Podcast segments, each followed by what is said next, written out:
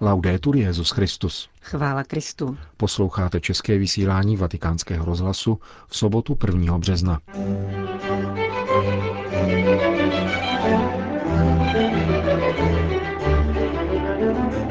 Svatý otec přijal rezignaci českobudějovického biskupa Jiřího Paďoura. Mladí lidé se mají v církvi cítit jako doma, zdůraznil papež František na setkání se členy Papežské komise pro Latinskou Ameriku. Turínské plátno je skutečně z prvního století, potvrzuje autor posledního výzkumu profesor Giulio Fanti.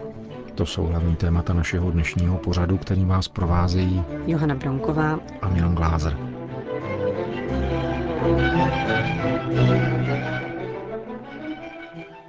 Zprávy vatikánského rozhlasu. Vatikán České Budějovice. Svatý otec přijal rezignaci českobudějovického biskupa Jiřího Paďoura. 70-letý biskup požádal o odchod ze služby ze zdravotních důvodů, jak to v druhém paragrafu kánonu 401 předvídá kodex kanonického práva. Jiří Paďour se narodil v roce 1943 ve Vraclavi v okrese Ústí nad Orlicí. V mládí vystudoval herectví na Pražské damu a po absolutoriu v roce 1960 získal angažmá v divadle na Zábradlí. V roce 1970 se rozhodl vstoupit do semináře. Po vysvěcení na kněze v roce 1975 působil jako kaplan v Mariánských lázních a dvou okolních farnostech. V červenci 1977 ztratil tzv. státní souhlas a o rok později vstoupil tajně do kapucínského řádu. Od roku 1978 byl neoficiálním sekretářem kardinála Františka Tomáška. Po odmítnutí spolupráce s STB byl však v roce 1979 z funkce sekretáře propuštěn. Věčné řeholní sliby složil tajně v prosinci 1983. Po revoluci byl zvolen provinciálem kapucínského řádu. V roce 1997 přijal ve svatovícké katedrále v Praze biskupské svěcení z rukou pražského arcibiskupa kardinála Miloslava Vlka. Od roku 2002 biskup Jiří Paďour stojí v čele Českobudějovické diecéze. Vatikán. Mládež se má v církvi cítit jako doma, píše Petrův nástupce členům Papežské komise pro Latinskou Ameriku, jejíž členy přijal včera na zvláštní audienci.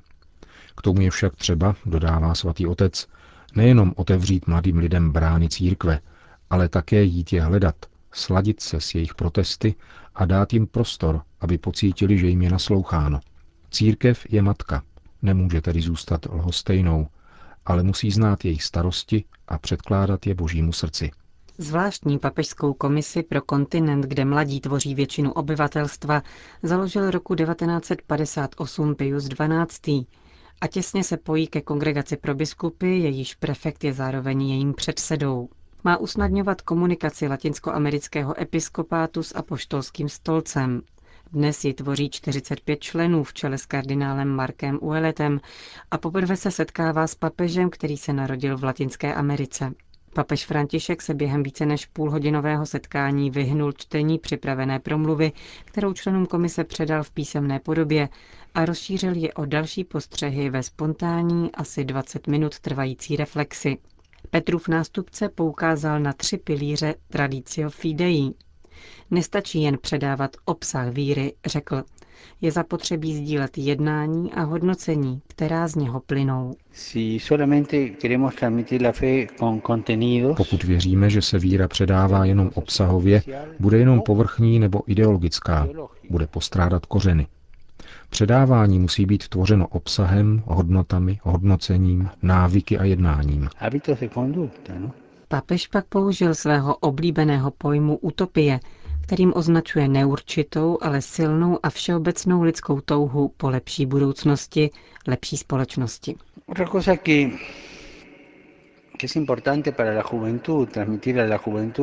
Pro mládež je důležité, aby jí bylo předáváno, počínaje od dětského věku, správné nakládání s touto utopií.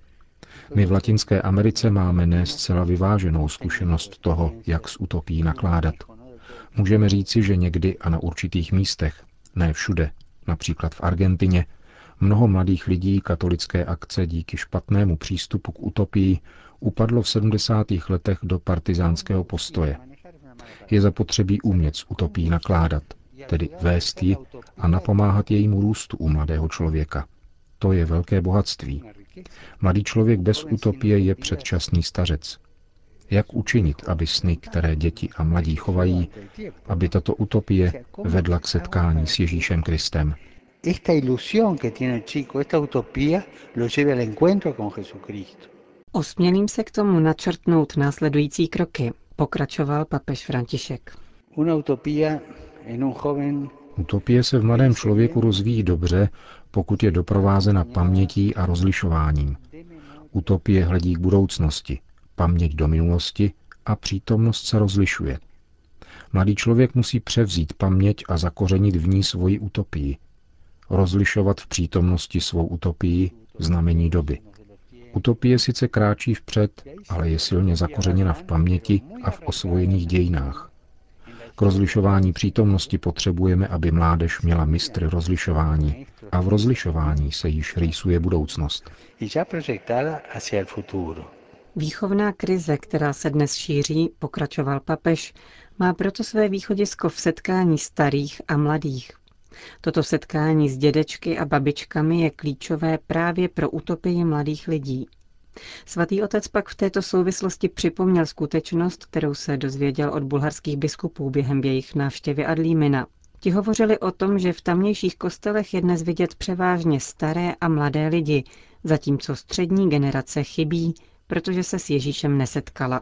El encuentro de los chicos con los jóvenes es clave para recibir la memoria de un pueblo. Setkání mladých se starými je tedy klíčové, aby si osvojili paměť lidu a rozlišování přítomnosti. Je zapotřebí mistrů rozlišování, duchovních rádců. Tady je v souvislosti s předáváním víry mladým lidem důležitý apoštolát, tak říkajíc, od těla k tělu. Rozlišování v přítomnosti nelze konat bez dobrého spovědníka, dobrého duchovního vůdce, který se věnuje až do omrzení tomu, že hodiny a hodiny naslouchá mladým. Horas y horas escuchando a los jóvenes. Víra proto roste v tomto rámci, schrnul papež. Pamětí minulého, rozlišováním přítomného a utopií budoucího. Petrův nástupce ve své improvizované promluvě ke členům Papežské komise pro Latinskou Ameriku poukázal na korumpující skartační kulturu, založenou na obchodu s drogami, skryté eutanázii a interrupcích a upozornil, že představuje nejvážnější ohrožení latinskoamerické mládeže. Utopie nadšeného mladíka se nezřídka a pozvolna přetváří v rozčarování, řekl. Existuje zklamaná mládež, již je nezbytné dávat víru a naději, konstatoval papež František. Itálie. Průvodce na pomoc v sebeobraně rodičů proti genderové ideologii ve školách nabízí italské združení Manif Purtus. Podobně jako stejnojmenný francouzský protějšek si klade za cíl propouzet svědomí obyvatel všech vyznání, politických sympatií a kultur v otázkách spojených se zákony o homofobii, genderové teorii a manželství. Jeho cílem je zaručit svobodu slova a zachovat jedinečnost manželství muže a ženy, stejně jako právo dítěte mít otce a matku. Hovoří mluvčí Združení Manif Purtus Italia Filippo Savarese. Na základě velkého množství žádostí přicházejících od rodičů znepokojených tím, co se děje v mnoha školních institucích, jsme se rozhodli vypracovat Vádemékum, v němž nabízíme praktická řešení pro rodiny, které chtějí vychovávat děti podle vlastních principů a přesvědčení. V první fázi jde o pečlivý výběr školy, Rodiče by měli nahlédnout do školního programu a informovat se o projektech, na nichž se podílí. Je třeba být na pozoru, jakmile se objeví slovní spojení jako afektivní výchova, genderová výchova, genderové stereotypy. Říká mluvčí Združení Manif Purtus. Pokud škola, kterou dítě navštěvuje, participuje na některém z genderových projektů, doporučuje nejprve informovat další rodiče a společně vyjádřit nesouhlas v radě školy nebo na ředitelství. Pokud rodiče neuspějí, nabízí združení konkrétní pomoc v jednotlivých případech. Požadujeme pouze tolik, aby každá rodina měla právo vychovávat vlastní děti. Nechceme vnucovat dětem jiných koncepty či filozofie, s nimiž jejich rodiny nesouhlasí. Rodina totiž předchází stát. Je to přirozené společenství, jak to uznává naše ústava.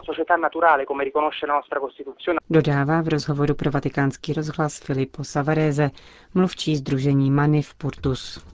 Konec zpráv.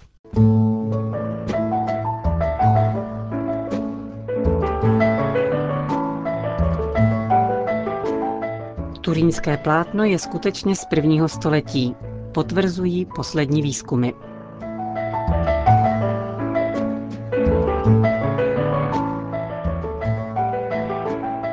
Turínské plátno nepřestává vzbuzovat úžas.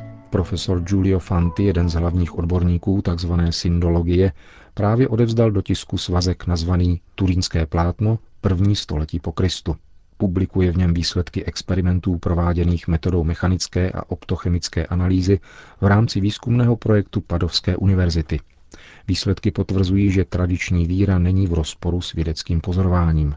V roce 1988 mezinárodní tým vědců za potlesku všech skeptiků prohlásil, že radiouhlíková metoda určila dobu vzniku plátna se záhadným otiskem do středověku. Později se však ukázalo, že tým pracoval se středověkou záplatou, nebo podle jiných došlo během výzkumu k systematické chybě způsobené vlivem prostředí. Rovněž nedávná numizmatická zkoumání věnovaná zobrazením Kristovy tváře na starých mincích dokládají obeznámenost tváří muže z plátna. První takové mince razil císař Justinián od roku 692, tedy o šest století dřív, než tvrdil v 80. letech tým pracující s metodou radioaktivního uhlíku. Novější zkoumání mluví jinak. Výsledky našich analýz ukazují, že v případě turínského plátna je opodstatněné mluvit o dataci prvního století našeho letopočtu, tedy o datu odpovídající době, kdy Ježíš Nazarecký žil v Palestině. Náš výzkum poskytl řadu kompatibilních datací, z nichž vychází rok 33 před Kristem s možnou odchylkou plus minus 250 let. Uvádí profesor Fanty v rozhovoru pro portál Lanuova Buzola Quotidiana. Vědecká analýza si nečiní nároky na poslední slovo, nicméně, upřesňuje badatel, k závěru se došlo za použití tří nezávislých metod, jejichž výsledky si navzájem odpovídají. Výzkumný projekt Padovské univerzity prozatím čeká na odezvu vědecké obce. První reakce jsou příznivé. Záhada turínského plátna však trvá i pomineme-li otázku datace. Jak potvrzuje profesor Fanty, dnešní věda není sto vysvětlit vznik zobrazení, totiž nedokáže jej rekonstruovat ve všech jeho makroskopických a mikroskopických vlastnostech. Pokud se podaří něco přijatelného z makroskopického hlediska, nelze vyhovět ohromnému množství mikroskopických vlastností a naopak, dodává badatel. Potvrzuje už dříve vyslovenou hypotézu, že obraz muže z turínského plátna vznikl díky enormnímu uvolnění energie, jež vyšla z nitra těla zahaleného do plátna.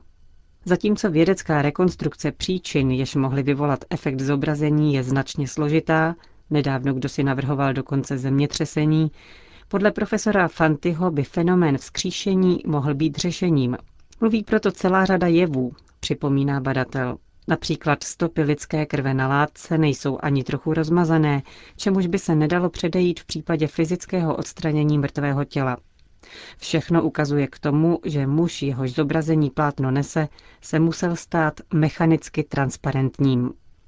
Co tedy dodat ke klíčové otázce, zda turínské plátno zachycuje skutečně obraz Ježíše z Nazareta? Profesor Fanty odpovídá, Vědecká studie o relikví nedokáží dát definitivní odpověď o identitě muže z plátna. Lidská věda musí přiznávat svá omezení. Nicméně věda podpírá víru a naopak. Z této perspektivy vezmeme-li evangelia, která potvrzují všechno to, co lze na turínském plátně pozorovat, a dodávají k tomu informace o tom, co se stalo v onu neděli paschy, není nijak obtížné rozpoznat v tomto člověku Ježíše Krista z mrtvých stalého.